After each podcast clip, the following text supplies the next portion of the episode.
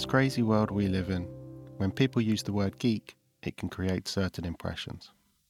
In reality, geek culture has never been more mainstream. Let's learn about the real people behind the stereotype. I'm your super dummy Paul. This is Geek.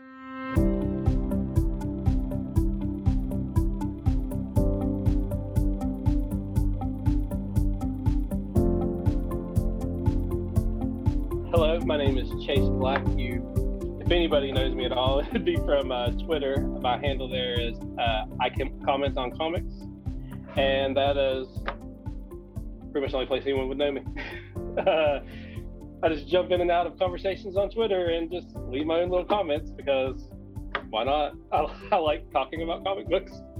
And uh, Twitter comic book community is pretty uh, wel- welcoming. I mean, I only joined it once the pandemic started because I didn't have anybody to talk to about comics. My wife doesn't care about it at all. So uh, I got on there and it's you know, um, there's definitely some toxic areas of it, but I have found, um, you know, a group of people at least that I get along with every day. And like I said, I've only been doing it for a year and I just hit over 700 followers, which is wild to me. I know it's not a lot, but to me, just some guy in a small town in West Virginia talking about comic books, it's amazing that people want to actually see what I say. um, I mean, outside of geeky interests, which would be, um, I mean, definitely comics. I mean, I got so many like nerdy type interests. I'm really into. I mean, I read other than comics. I love novels. I love uh, sci-fi novels. Um, I was a huge fan of fantasy novels of like the uh, Dragonlance series. Um, it's a Dungeons and Dragons series. Even though I've never played Dungeons and Dragons in my life, I have read their novels since I was a child. I've never played the game but I love the Dragonlance series. Uh, Stephen King Dark Tower series is great.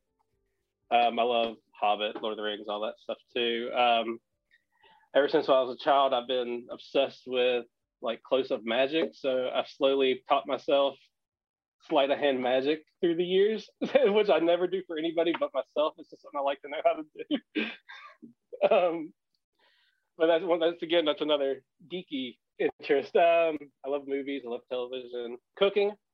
Uh, if I had a true passion in the world that wasn't um, comic or uh, related in some nerdy way, it'd definitely be cooking. Uh, I have worked when I was in high school, a junior high school. I was the manager of a restaurant. Like I just, uh, cooking just speaks to me. I know I just understand it. I understand flavors and putting things together. The timing of it, I just love the whole process. You plan it out, you time this, you time that, you get it all done at the exact same time. It's just to me, it's just like a dance, and uh, I love it. Um, another one, uh, not so much anymore in my life, but I used to be really big into dance. I did dance for nine years. Uh, whenever I went through you think middle school would be like the time that you don't want to do risky things that you get made fun of a lot but uh, that didn't stop on me i uh, other than being just i kind of middle school time i did kind of drop comics and stuff a bit because you're so worried about yourself and about fitting you know just not getting made fun of and i wasn't helping myself at all i uh, was in the, I joined the band because I love music and I wanted to learn how to read music and do that. And I loved uh, I always thought it was weird that we got made fun of for liking dancing. Like I don't know how it is in England, but around here, uh, men don't dance. like you get made fun of, especially in this area. So I always thought it was so weird because I really enjoyed it. So my sister was in dance class and uh, they needed boys, so I just decided to do it, and uh, I did it all the way through middle school and through high school. I ended up joining choir, ended up joining show choir because my dancing and stuff, and uh, went to, you know, a bunch of competitions, a lot of fun. But not on top of that, also did sports. I played football for a while. I wrestled. I love wrestling. Wrestling was so much fun. Soccer. I loved playing soccer. Nothing put me in better shape. I guess football for you, soccer for me. It was uh I, I mean as a small fat kid, man, running up and down that soccer field, really, the first couple times I was not ready for that. But uh, it was a blast. I, I, enjoyed it. I loved it. I quit football because of soccer. I loved it so much. I was a defender. I got I, one play I ran down. I got a header that was like the most exciting thing in my life at the time. um, I love sports, uh, basketball, football. Um, today starts uh, NFL kickoff, so I'm very excited about that to get into. My uh, wife is also a huge football fan, so we really get into that. Um, college football in West Virginia is very important because we have no professional teams in the state of West Virginia. So we cling to our college teams. So there's a lot of support for colleges around here, especially college sports, college athletics. Um, so it's it's the time of season right now for me. Like sports is starting up. Uh, it's starting to get cold outside because it's going to hit fall soon. Like this is my time. This is when I thrive. and uh, and you know I got nothing but great comic books coming out right now. So I just keep have no reason to not just love what's going on right now. Wow, you you do have a lot of interest. Blimey. I, I, I like to say that I um I don't know what's wrong with me. I'll start liking something, then I will hyper focus on that thing, and I'll learn as much of it as I can. Really enjoy it for a couple months, then boom onto something else, and then I'll hyper focus onto that. Like I don't know. I really got into carpentry a couple years ago. I started. I bought a table saw and a Dremel, and I started building things. and uh, like it's just anything and everything that can that I know I can do. Like I see it and I know I can do it, or I see something I know I'm going to like that. So I just immerse myself into it, and uh, then I just retain all the knowledge and go back to it whenever I want. Like like right now, I'm really really digging into like reading comics, going back and reading old comics that I have and stuff. And I know here in like a couple months I'll do that with my novels. I'll go back to my bookshelf and just start pouring through novels again, or I'll start draw. My brother is a professional artist. He went to art school, all that stuff. So um, every once in a while, me and him will just get in like drawing competitions with each other, which I'll lose every time. But but me sending him pictures drives him to want to create more stuff. So I'll start drawing things for like a couple months, even though I'm not great at it. it's just whatever piques my interest at the time, I will do it. I bought, I got a shelf covered in sleight of hand magic books just to teach myself how to do something that I'd never show anybody. Like, it's like a hidden nerdy thing like people can't know I love magic. But like, I can shake my foot and make my shoelaces tie, or I can like make a card disappear on my hand but no one, no one knows. so we're, we're not going to see you on America's Got Talent anytime soon. No, because it'd be America's Got mediocre talent. like he has enough talent that he learned that he could do it, and then he stopped. like, like prove myself I can do it. On to something else. Like, or I'll get on a writing kick. I'll write stories and throw them away. And write a story and throw it away for no reason, just because I had to get it out of my head. and that's that, I decided I want to learn bass guitar once, and I spent two years trying to teach myself how to play bass. I don't know why. I'm not great at it, but uh, I knew how to read music, so I thought, yeah, I learn how to play something. Oh, languages. I like languages a lot too, and dialects. I don't know why, but I will study languages and dialects.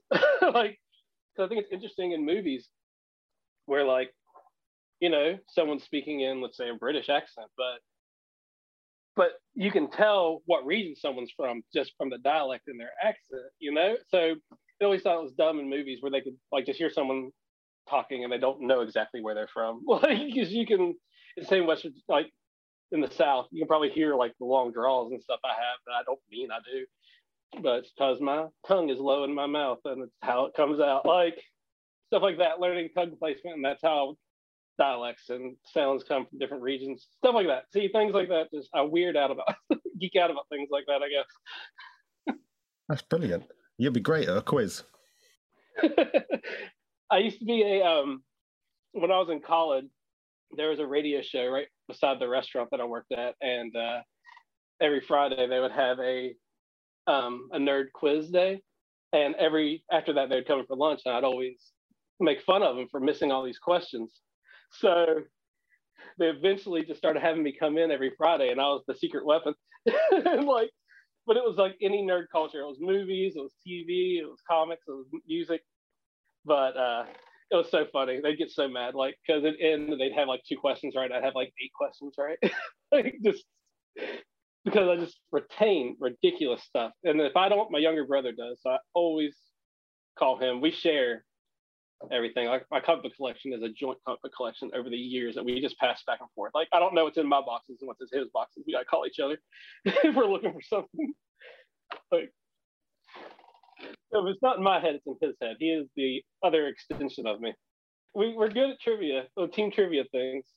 it's a him and actually um, he lives in a it's a duplex at my parents' own. It's two one bedroom apartments, like one on top of the other. And we call them adult bunk beds. And uh, our one of our best friends, Paul, who we also trade comics with, he was uh, my roommate in college, and uh, we just so we got really close during all that with trading comics too. So now it's either one of their apartments or my house. It's like a triangle of where our stuff is. Like we just always got just call every once in a while. I can't find it, like you have it, but call Paul. All right, call Paul. And it turns out it was in the back of my box. I just was too lazy to look that far. like a lot of comics are just covered in, or in the bags you got from the store, just one of our names scribbled on it. So we know, okay, that goes back to Paul. I've had that bag for two years of Paul's comics. I'll get it back to him eventually. I mean, I gave him a bag yes, uh, two days ago. I went over his house and gave him a stack. I gave him the other history of DC because he didn't get that, and I loved that comic. It was so good, and uh, he was giving me his birthrights and his X Men. He he collects X Men from beginning to end. He has them either in singles or in compendium or in trade, but he has the whole beginning of X Men all the way to current. So I've been getting those from him for the past couple years. I'm in 2018 right now. I'm, I'm, making my way up. You know, I've almost caught up to, to it. But so, as far as comic books, superheroes, um, I I always um, try to pinpoint my grandmother or my father. I don't know which one. My grandmother, who's from uh, Long Island, New York, loves Wonder Woman. Like her hero is Wonder Woman my whole life. She has a shrine of Wonder Woman, like in her house. Um, she actually just my uh, just a couple about a year and a half ago, my grandfather died. So actually, she lives in three places now. Each of her kids bought a little condo for her to stay in near their houses. And, and each house has a Wonder Woman shrine in it. She has so much Wonder Woman stuff. Like over the years, we just buy like if we don't buy it for her, she will buy it for herself. and uh, so I like to say her. My dad is uh, obviously her son, so uh, maybe she's what imprinted on him. But he would take us to comic book stores. My older brother, put it in perspective. I'm I was born in '83, so um, my brother was super into sports. So dad would always take him to the sports card store, and that offshooted in the '90s to sports and comic books. So we'd go to the sports card store. The back of it had the Ninja Turtles arcade game. So me and my younger brother would hit that and we'd play that until he was done looking at sports cards. And so dad eventually told us he would allow us to get one comic every time we were there. And that just started rolling. And then Image came out, and then my dad had to have like every Image comic. So I think he used us as an excuse to have to go to the comic book stores after that um, because, you know, uh, in his room, he just started getting a stack, all the Death of Supermans, all the uh, Savage Dragons. Like he's just getting you know, just as much. And uh, so I'd say comic books and uh, comic books, my grandma, father. Fantasy novels, my grandmother, 100%. She is the one who got me into Dragonlance. She is the one who got us into Lord of the Rings and The Hobbit when we were younger. Um, she just, uh, whenever the first Lord of the Rings came out, she saw it before me and my brother did. And she came out theater, called us, or no, we had to go help her or something. And she asked if we'd seen it yet. We hadn't. So she made us drive her back to the theater to see it again. she loved it. Um, my love of, I, in the last little segment there, I didn't even talk about music. Um, I love music. Um, music is a huge part of my life, and that's from my father. My father, anytime you're in the car, who sings this? Hey, who's this? What what's this? Hey, what instrument's that? Hey, whose voice is this? Who's that background vocalist? Like he just quizzed you constantly on what music was on the radio, constantly. And uh, it was very important that we knew the big uh, British bands. We had to know Led Zeppelin, we had to know Black Sabbath. Like we had to, like he uh, got us really into rock music super early. And then as a um, middle school age, that turned into punk music for me. And uh, shortly after my younger brother too, and we were huge into punk music. I still love punk music. I still listen to it every day. I love it. But uh, the um, the angst of me is out of it. You know, like it doesn't get me going like it used to. But I still love it. I love I love the percussion of it. I love the uh, overused guitar riffs. I love the um, grungy sound of it. I love the anti-government aspect of it. It's just I just don't have all the angst in me to get out and you know like do anything about it really anymore. But I'm with them 100%. like I think a lot of my outlook on the world uh, comes from a lot of uh, punk music in the sense of, uh, you know, whenever rap was starting out, they couldn't get shows anywhere but uh, punk shows, punk, reggae. How you got ska. You got uh, punk, reggae, rap, all playing the same shows in New York because no one wanted uh, rappers there except punk would accept anybody and anything, which would bite him in the ass sometimes. But um, a lot of the old punk shows. The Clash's second album is pretty much a hip hop album, for as much as he became friends in New York with uh, rappers and stuff, you know. And um, so, and you hear a lot of old, especially 80s, 70s, 80s uh, punk is so much about civil rights and so much about inequalities.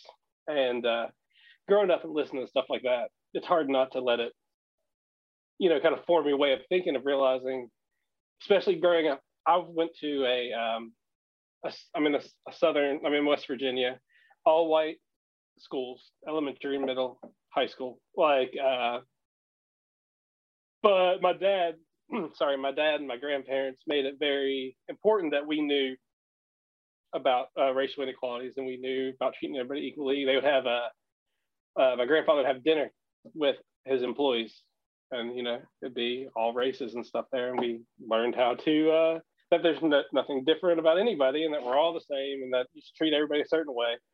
Drilled that into our heads. And um, I, I, tend to think that a lot of like popular music and stuff like that, uh, that was played radio friendly music to me, push the racial gap, like widen the racial gap more, whereas like more underground uh, music tried to bring it together to me. And that's just, um, uh, so music was a huge thing to me growing up, especially still now but I listen to all types. I'm not just uh, I don't just listen to punk. I literally listen to all types of music. I, I feel like if a genre exists, that means there's at least one person doing it right.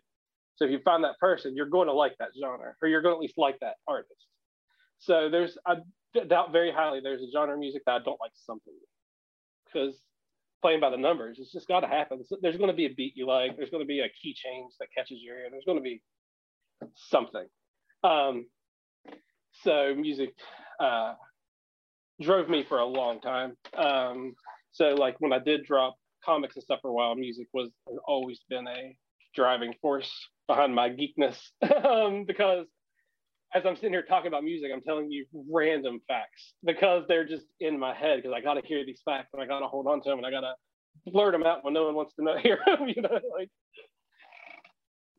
Um, so that's so I guess I would say in a very, very long-winded way that my geekdom has been for as long as I can remember. Um, sports, sports. Uh, my dad really tried to drive it into me, but it wasn't until late high school that I really started getting into like football, basketball. I was into for a while, but you can't grow up in the '90s and not be, in, be into basketball. I mean, it's and that's an, you know what I'm going to go off on a tiny little thing again. Um, you can't grow up in the '90s I don't know how you grew up in the 90s as a child and ha- and are overly racist about things because all of your heroes growing up were black athletes, black musicians. I mean, black television stars. Fresh Prince was the biggest thing. Uh, Family Matters. Like, it, it blows my mind that that it's still such a thing because uh, you know you grow up and uh, in the 90s there was the LA riots um, from Rodney King and was that Florida, and then there's the Florida riots too. And you look at that on the screen, you see all this happening, and you realize that a lot of the people that are on the wrong side look like me, and maybe there's something wrong with that. like, so when people were like, you know, pushing racial agendas and stuff, my head was trying to like because of what I do, I overanalyze and overanalyze. And so I came to the conclusion of who was wrong and who was right. And I've stuck to that my entire life. I just don't know how you grow up watching it on the TV and seeing it and idolizing Bo Jackson, Michael Jordan, and you still have like racial thoughts towards these people. Like it just doesn't make sense to me. And even even off of Black, let's get, uh, Jackie Chan is one of my heroes, man. like I grew up loving uh, kung fu cinema and stuff. Like uh, I just don't get it. I don't. Jim Lee. I always say he illustrated my childhood because I just love Jim Lee so much. Like I just don't know how you can have these heroes growing up and and think badly towards other people who look like them. Like it just doesn't make sense to me. And that's wow, how is that where I went from asking me about geekiness? um, well, I did say go wherever it goes. yeah. Another, I guess I can say another geeky thing to me is can be politics at times. I really get into the polit- uh, history in general. So politics come hand in hand with history. I like, I like going to historical places, um, forts, stuff like that, learn about the histories of towns and cities. If I go somewhere that has a museum, I want to go there. Like I just want to, I just absorb knowledge. I don't use it for anything, but I absorb it and I spit it out at people. like, just, like, it's easy to comment on comics when I can't control my commenting anyway. at least now I have something to gear it toward. I focus instead of screaming into the wind a random fact. So what you said you you had a period there where you kind of um, fell out of comics for a bit. What what brought that along? Uh, I want to say it was um, just life. I started, um, you know, I was in middle school. I uh, I stopped reading comics, but I started writing a comic in the school newspaper. Uh, in sixth grade, I, I, decided that I wanted to see if I could write. I told you I write things in oil. I, I just, uh, and so I made a couple comics and they got, uh, so I was doing that in the school newspaper. I joined the band. I was playing football, I was playing basketball, and just, uh, it just fell out. And um, I probably fell out of comics between, I would say, between 97 to 99 like it's just a couple years there 90 maybe right 2000 but a couple years really good stuff came out. I had to go back. Like uh, during that time uh, during that time starman came out. You know starman started in 99 i think or 98 and uh, right when i got back in comics that was the very first comic i went and bought because everyone just kept talking about how good it was. And, and it became one of my favorite comics of all time um, for a while, I didn't think James Robinson could do no wrong. It's changed a bit, but I still love James Robinson. uh, but yeah, so I got out of it just because I was a middle school kid. I mean, I was already doing enough things to make people make fun of me. Uh, like I said, I was dancing, I was in the band. Um, uh, my older brother was super cool, like super cool in like the terms of school cool. Like he was a jock, you know, he played football. He was big guy. I'm 5'11. My brother is 6'4, 6'3. Big guy. He was um, wild. You know, he was one of those party guys who was always up and doing something. So I had to, um, I did not live up to the expectations of him. So uh, that against me too. I already had enough people making fun of me about that, including him. So like just so much stuff um, made me think, well, maybe I should hold off on this for a bit to where I can at least have some friends going through this. and, uh, um, but middle school is also where I became very self-aware of myself, and uh, I know people hit it different times in their life. A lot of people hit it really late in life, but in middle school, I realized once again, looking around, overanalyzing everything that's going on around me, and realizing that none of it really um, socially mattered. So I really stopped caring as it went about what people's perception was of me. So around like 99, 2000 was really when that really hit. And I just didn't care anymore, like of what people thought of me. Uh, like I said, I was doing the dancing stuff still. I got called gay all the time. And I was like, yeah, man, you know it because I don't care. At least it's being directed at me and not towards somebody who would actually hurt, you know? So uh, like I don't know. it's, uh, but that's mostly why I stopped because I just had enough things going against me. I was a fat kid too, you know. Um, started growing facial hair when I was in seventh grade, so it was weird too. like, but like I said, that's when um, punk music took really big into me, and that was also another way of overanalyzing everything going on, listening to stuff that's, um, you know, when you're in like West Virginia or something like that, you're in a you're in a bubble. You don't really know what's going on in the world around you, and uh, music opened up the world around me um, through music than movies did. I got really into independent movies, um, forward movies, uh, things that made me think. My dad is huge into history as well, so all we did was watch documentaries, documentaries and cooking shows. Uh, in the 90s, my dad decided he wanted to learn how to cook. So my mom taught him how to cook, and I was there too. And I think that's where cooking started for me. They found out that I uh, was really good with, um, had a really good palate. I could tell they needed things needed stuff, so I became the taster of the house. Anytime mom or dad were cooking, taste this. What's it need, Chase? And that just drove me to where when I was 15, I started a program to go to culinary school, and then that fell through, and I didn't do it. Um, mostly because people who had went through the program I talked to and hated every aspect of their life. And I thought, maybe I don't want to do this.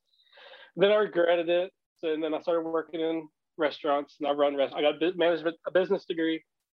I was a couple years on a literature degree. I didn't finish. And I used that business degree to start running restaurants and making more money than I did before I had the degree. like, because like I said, I was I was a manager of a restaurant when I was in high school. I used to skip school for a week to run the restaurant because the owner was going out of town. Like, like, like I was always um, more into working and finding out who I was than I was caring about education because I was learning my own education. I didn't like what I was learning at school didn't seem so important to me. When I went to college, I really wish that I would have paid attention and did better grades and stuff because I paid for every bit of my college, which I graduated with a 3.8 GPA. Like, so it's not like I was dumb. I just didn't care in high school, like at all. I just thought it was a waste of my time, and it it wasn't.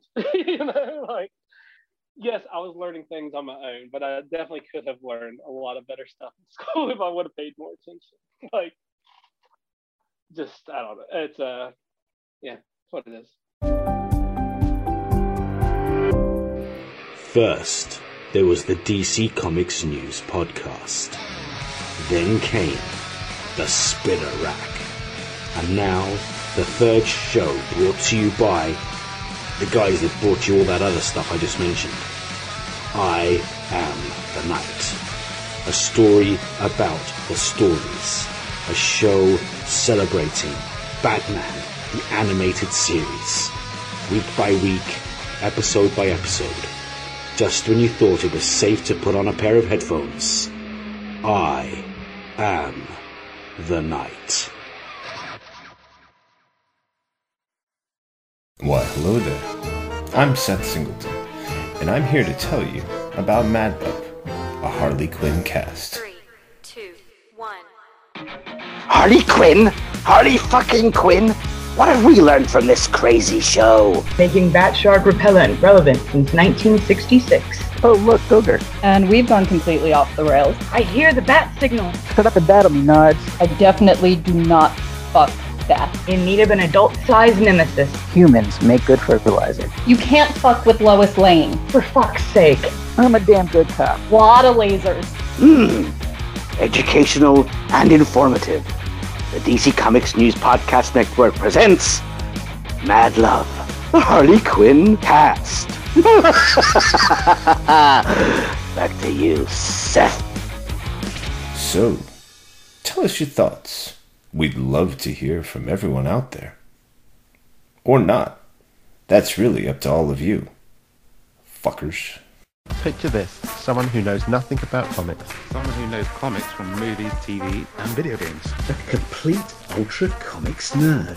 You pick the character you want us to talk about. You send us the questions you want answered. You make the show. A podcast by fans, For fans, Making new fans. Superheroes, Or dummies. Part of the Comics in Motion podcast network.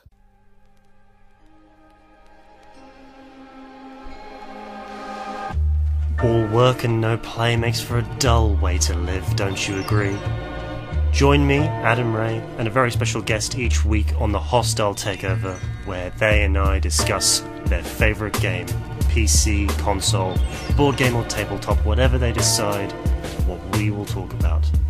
Let gaming be the way forward. Working's too much. It's time for a hostile takeover, coming soon to a podcast feed near you. Hi, my name's Steve, and I'm here to tell you all about the DC Comics News Podcast. Every week, my friends and I sit down and discuss everything DC movies, TV and streaming, comic books, and everything in between. But don't just take my word for it. Here are a couple of our sponsors. Listen to the DC Comics News Podcast.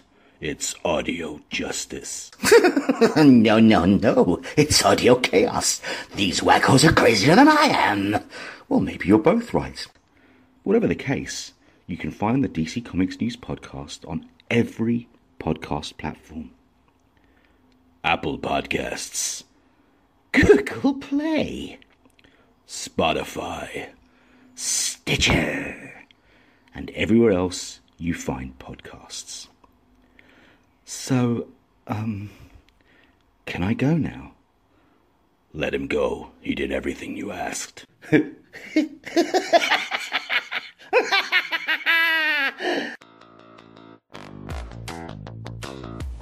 Hello, listeners. This is Tony Farina from DC Comics News and an occasional guest on Comics in Motion. I'm pleased to announce a new show called Indie Comics Spotlight. Each week, my guests and I will be taking a deep dive into a current title or a classic graphic novel from a publisher other than the big two. Consider this show the best of the rest. My hope is that we'll bring new readers to independent comics and give old readers a chance to share their thoughts. Join me each week in the Comics in Motion feed in your favorite podcast catcher. It's interesting that you, for a lot of things, you do seem to have, for want of a better phrase that doesn't sound quite so insulting, you have a short attention span to stuff. But yeah. comics and music have always have kind of stuck through. Do you think it's because they both have a wide range within them that you can keep finding little bits? Uh, see, I think you, uh, I think you nailed something there. Yeah, I think it's because they, um, like my brain, genres trail off into different paths, and I can follow them. You know, like if you can tell while I'm talking, I'll go off in different ways and forget where I was going. And music, I can do that too. You know, you like punk music. There's so many different offshoots and genres of punk music. You like um, rock music, then you have to immediately start, like I said, at Zeppelin and Sabbath, because from there, if you were looking at a diagram, those would be the two, and then there would be tons of just offshoots from those too, of what they created and stuff like that. Really gets my mind going, and then I'll just learn it and learn it and learn it. Same with history. You can go through history things and just keep unraveling and unraveling, and that's fun for me. Like I just really like research, I guess. It's a weird thing, but I just like learning random things or understanding how things work or understanding how things came to be. That's a huge thing for me. I, um, I think a lot of people's complaints can be be debunked real fast by understanding where it came from. Like, yeah, but yeah, attention span small. You're right. I always wonder if maybe I was ADD and never got diagnosed because it is kind of like how my how my brain goes. But I gotta tell you, I kind of love it. Um, I think my wife hates it every once in a while because I'll go I'll go into a room to get something and be like, oh, that needs done, and just walk over and start doing that, and she'll be like, "Where's my coke you were supposed to get me?" oh, sorry. I don't know, but here's a table. yeah, yeah, I built this table for you. you can set the drink on it. like it's just, uh, yeah, it's just how how it all goes, and I just take it all in. I love it. Um, I think I said uh, my father was big on history, History Channel, constantly, Food Network. Um, I don't know if you remember this. This these two old ladies called Two Fat Ladies, and they had a cooking show. Um, and they're they're some kind of foreign. they weren't from America. They're British or Scottish or something. They're great. I uh, that was like one of our first shows that me and my dad got super into together. Just watching two old fat ladies cook like by the shore, and it was great. They used lard and everything. uh, but yeah, um, where I always where I said languages, I think food is another language to me. Like you to different countries, each country has their own cuisine, it's a different language. So you learn that, like, oh, they use these spices, they use these uh, ingredients over here, whereas we use these ingredients. To me, that's just like different pronunciations, different places. Like, it just it, it's all a uh, puzzle that I put together in my head. This sounds crazy. I'm so sorry. but, um, food's another language to me. I don't know why. I just I, I hear it, I see it, I taste it, I dissect it. I, I, learn how they eat, how they each speak, how they each go, and then uh, put it together for a delicious conversation. It makes me uh, I laugh sometimes. I always comes back to magic. Uh, it makes me laugh how much, how many hours and years I've put into researching and learning something that like I think on Twitter I might have posted like two things, maybe ever, just because I did something so good. Like I did a pass so good. You did clean. There was no uh, like you never saw any flashes. It was just a card change, and I was so proud of it. But as I posted on Twitter, maybe like one person liked it, and that's fine. but it's a just the hours my, and years of my life that I've dedicated some of these things that I got super interested in, and I just don't would never do anything with at all.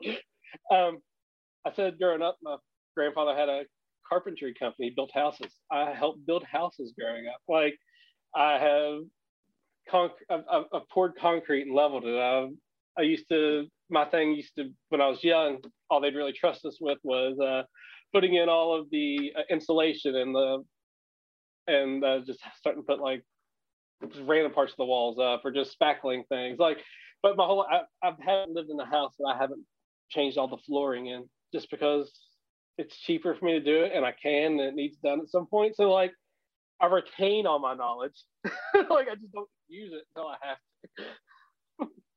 my wife gets mad at me because if we go to a restaurant and sit near the kitchen, I'll just sit there and watch and just because I can't turn it off.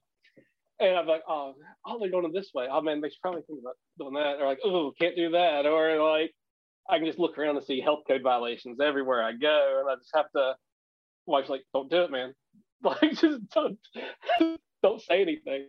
But but I can't help it. I'll just get a manager like, hey man, like I'm not complaining, but that's got mold all over. Like you need. I mean, it's end of the month. I know health department's coming. Like you need to do something about this. Like like I just I don't know. It's just uh, I don't uh, put anybody off with. I literally try to help, and that's my whole thing. But my wife gets very embarrassed about that because it's such a stupid thing. And you know, it's like it doesn't matter in the world, but in my head, I don't want them to get in trouble for it.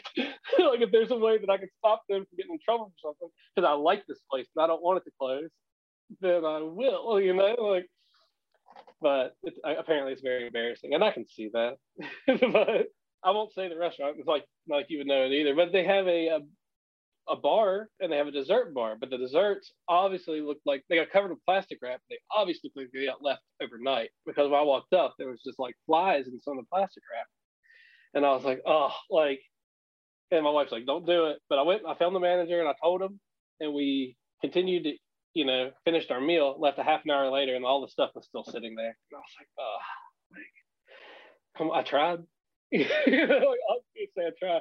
As far as I, I get a trash can and dump it all in there. Like I'm not gonna get that far. I care about I care about stupid things like that. I care about people not looking dumb when they can easily prevent it, or uh, or people not getting in trouble when something that I can personally just tell them and it fix. Not like a, but never like a this is how you do it. Like a, hey man, just so you know, this stuff is like that. You know, I don't care about it, but someone might.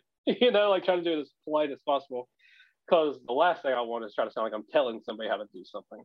But I do like to suggest things if I can. But only about stuff I know about.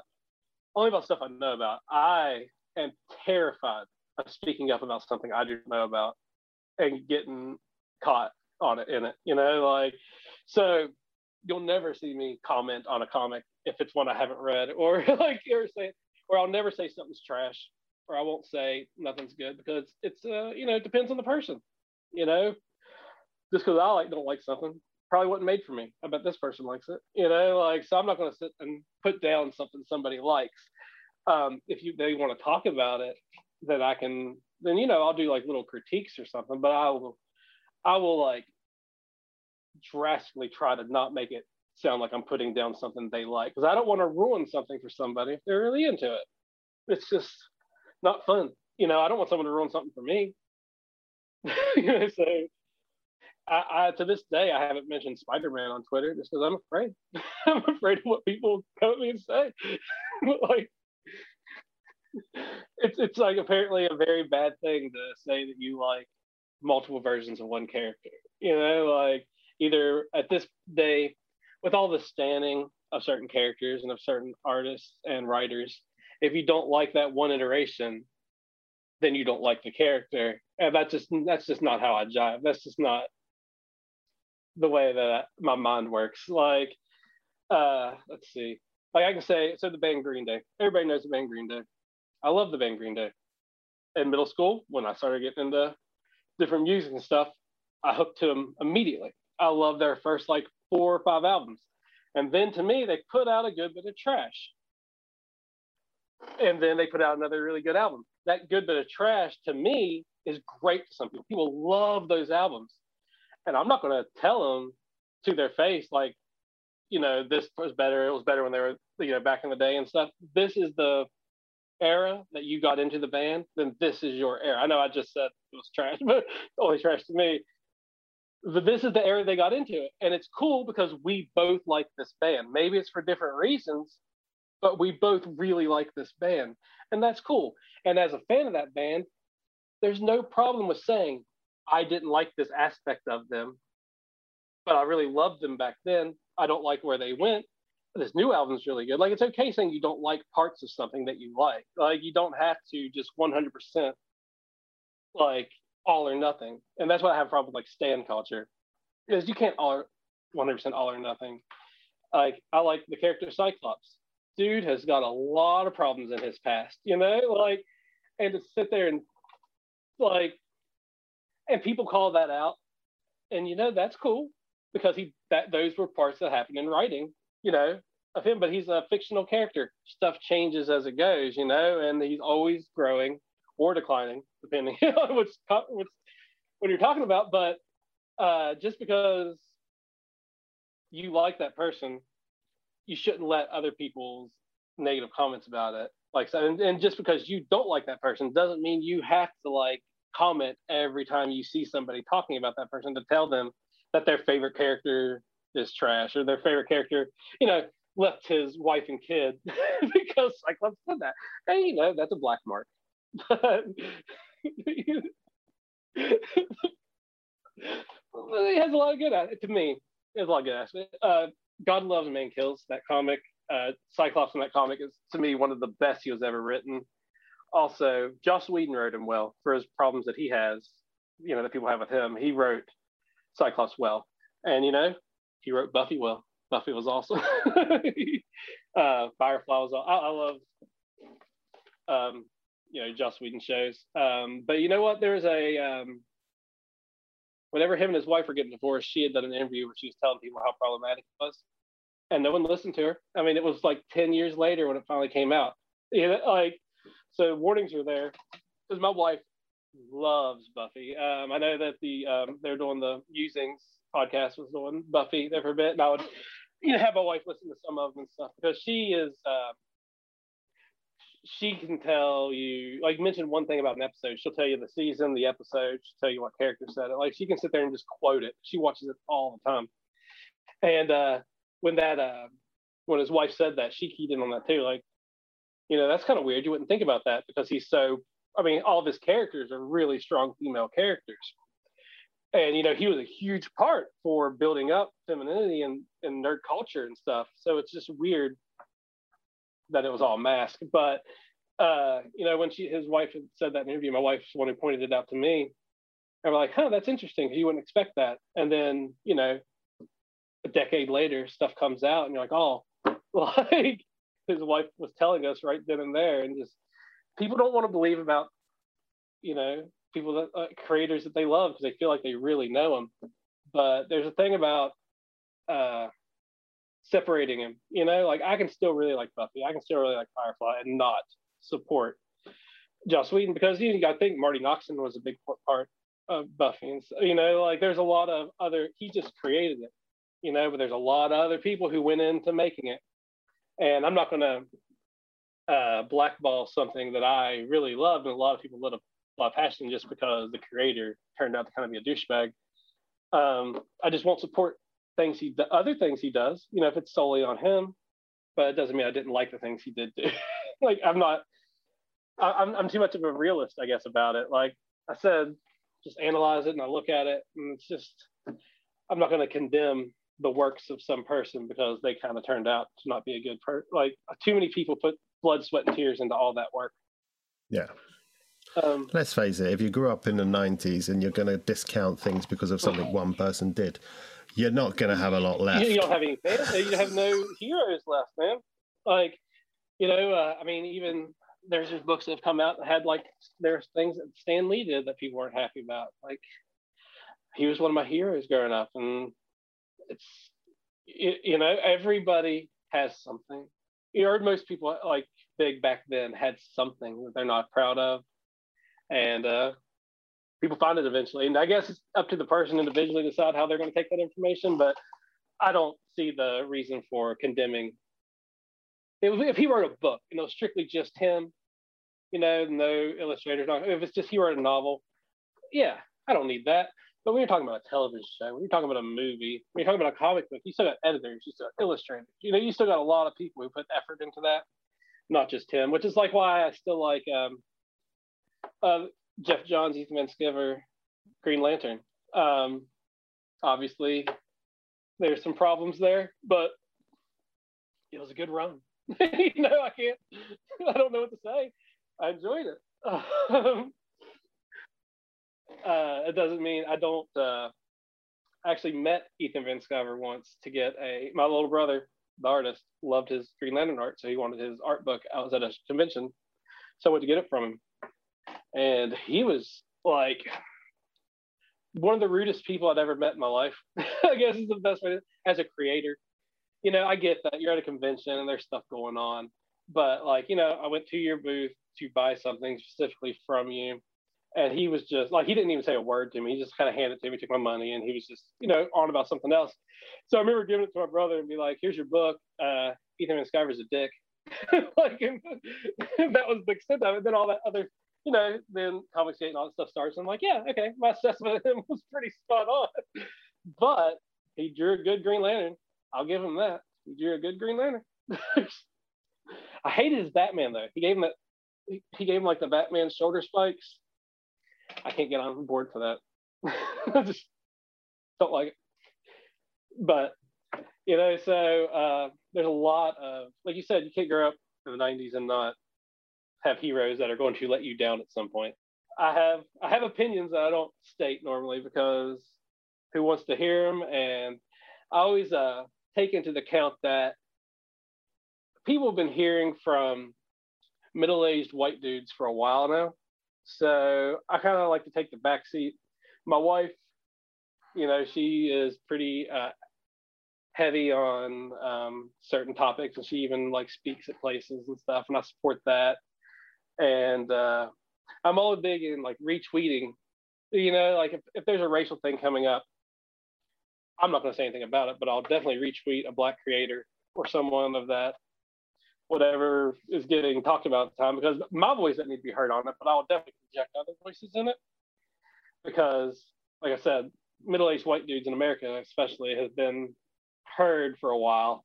and uh, even though I think that I'm on the right side in my train of thought, I'm not the one they need to hear it from. Like, so I'm just all about supporting stuff like that. You know, gatekeeping is always is a, it's always been a thing. You know, it, will always be a thing in nerd culture, no matter what it is. But gatekeeping in comics has gotten pretty bad lately. Um, it's always about stupid things that don't matter. like people get mad that uh another character is called Wolverine now, but they've never said a word when they were like four flashes at some point. yeah, like, it's just stupid. They pick, you just pick and choose your uh, what you want to be offended by, and I'm just not about that. so I, st- I pretty much stay away from it. So I try not to comment on them, even though I think my comment would be a very logical one. I just it's not my place. You know, someone else can handle it. No one wants to hear from me. I comment on comics. I don't comment on uh, social issues. to me, the positive about geek culture is kind of what I said about um, punk music earlier, is that it's all inclusive. There's something that you like. You just got to find the genre that uh, uh, that you that is for you. I mean, I'll talk as much crap as I do about Comicsgate, but it is a subgenre that they like and that they enjoy. I don't enjoy it, and I really wish they wouldn't try to push their views of what they enjoy on other people. But that's a subgenre that they enjoy. So comics are for them too. Comics are for like you don't like superheroes. Great.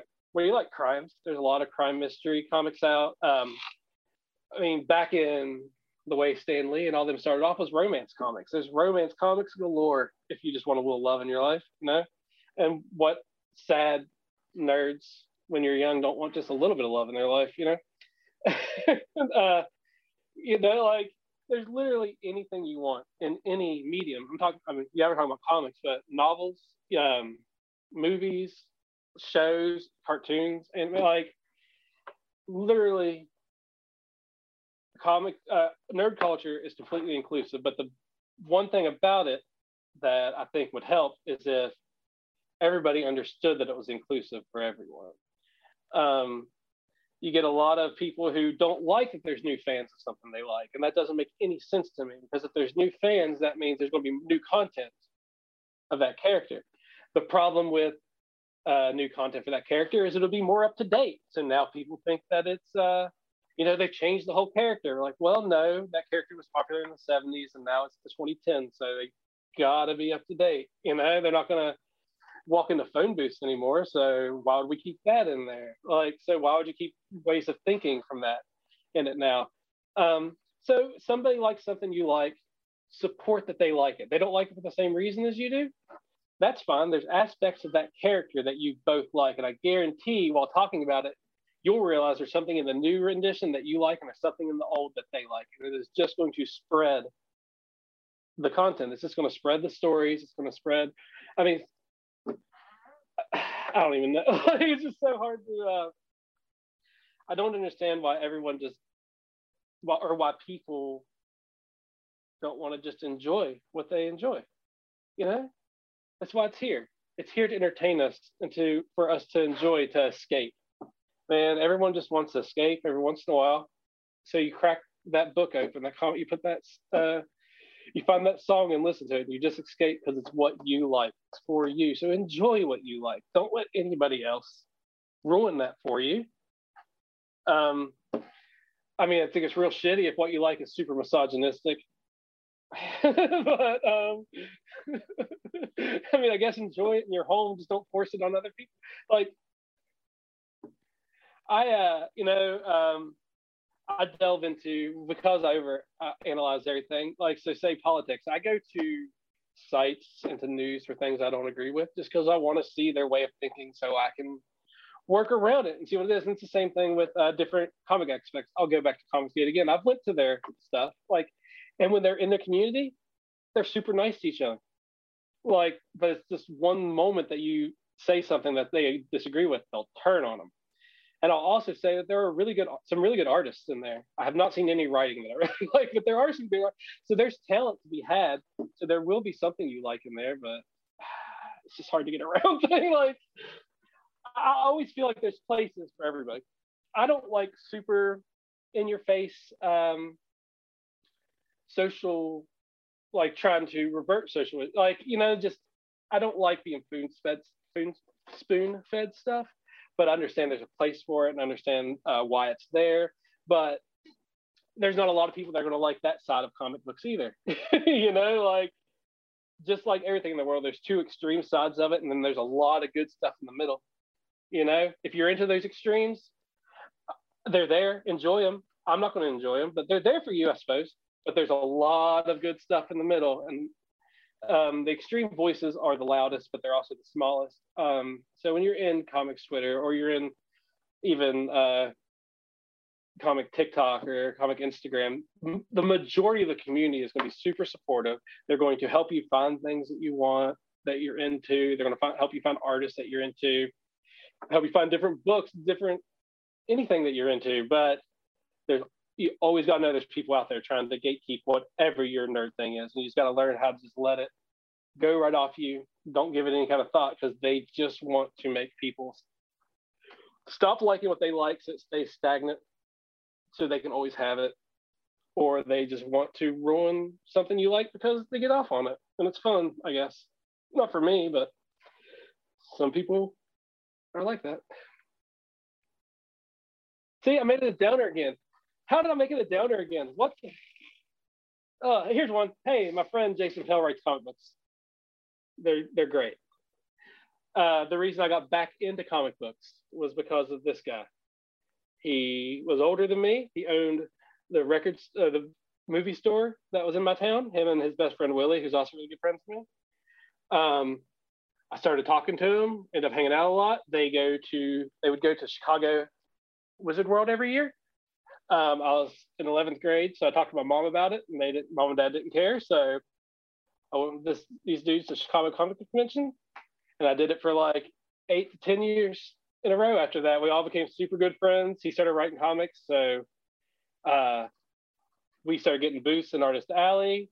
Started trying to sell us. I met a lot of people. Uh, Chicago um, Comic Con. Uh, we had they had a um, there's some zombie movie that was coming out, so they had these makeup artists, right? So uh, my friend's book was Zombie Highway, so I went to this makeup artist and asked them if they could do like a zombie from the book. I'm like, yeah, that'd be great. So I was walking around in zombie makeup, handing out, uh, you know, little free issues or little flyers to people to come to our booth and stuff like that. So there's a thing over the PA. Hey, everybody, it's Jim Lee's 40th birthday. And I've already told you that Jim Lee was one of my heroes growing up. He illustrated my childhood. Um, and I, I, still love Jim Lee. Um, Jim Lee's 40th birthday. Everyone come to the middle, sing him happy birthday. So I was like, well, I'm definitely going to go sing Jim Lee happy birthday. I wouldn't inquire if my all through high school to not have Jim Lee hear these pipes. So, so you know, huge circle. It's like everybody in convention. It's huge and everyone's just singing happy birthday to Jim Lee, and there's this big, huge cake. You know, happy birthday, Jim Lee, happy birthday to you. Blows out the candles. Without looking, without hesitation, he says, Hey, zombie, come here. He pointed to me. And like, it's a good thing that I had all this makeup on. I look, I probably went completely white. I was like, oh, Jim Lee, oh my God. And he just comes up. He's like, hey, man, liked your makeup? Uh, he says, what you got? And I said, oh, my friend wrote a comic. And I gave him a free comic, so happy birthday and he said, Here, man, take the first piece of my cake. And he cut a piece of birthday cake and gave it to me. So I was served by Jim Lee, like one of my biggest heroes in the world, a piece of birthday cake. And it was just like the coolest thing that ever happened to me at a conference. Oh, it was, it was so cool. And something like that would not have happened if it wasn't for comic books. Like, it was just, I, I don't even, I, I've met so many famous people because of that. Because when you have a booth you go in early and people just walk around and talk, you know. And uh, I've met so many people because of them, because of Pell and Willie, because of Jason Pell, and uh, because of comics. I've just met here people that I idolize, and it's so cool. And uh, you know, I always let my head think I'm super cool about it. I'm probably not, but, but in my head, I am. I'm like the coolest motherfucker around. I met Billy West once. Oh man, I held that together. It was it was hard. he's a uh, he, I don't know, he was voice actor. He did like Ren and Stimpy, and he does a lot of very he he did he was Fry from Futurama, like. And I was just walking around the convention, and he was like, "Hey man," it was before they opened. He's like, "What time is it?" And I was like, "Holy crap!" Billy West is asking me the time. like, like, well, Mr. West, it's uh, like arm shaking as I'm trying to look at it, and uh, then we just talked like 20 minutes before the thing opened. Just never once of like huge fan, blah blah. He just wanted to talk, so I just sat and talked to him, and it was so cool, man. Like, and that is all thanks to geek cultures, thanks to liking comic books in my aspect, but I mean, movie stuff's there. Like, there's a lot of good stuff to be found just by indulging in a hobby that you like. Um, and you can meet some really cool people. I met you, you're a cool dude. I met Tony, he's a cool guy. Um, how would I've ever met you? Like, we're continents away from each other, dude. Like, but I mean, here we are, and it's all because of comics. It's about or nerdy stuff in general. Like, Oh, I don't know. There's, I guess that was my story, but I loved it personally.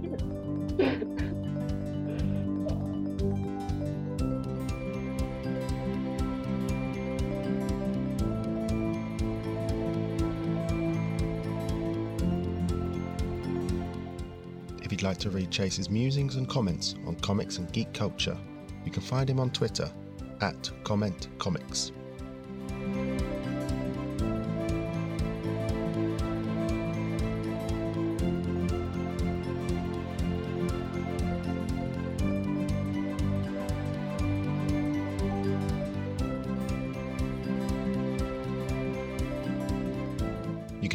Chase with his appearance on episode 77 of Indie Comic Spotlight, available on the Comics in Motion feed.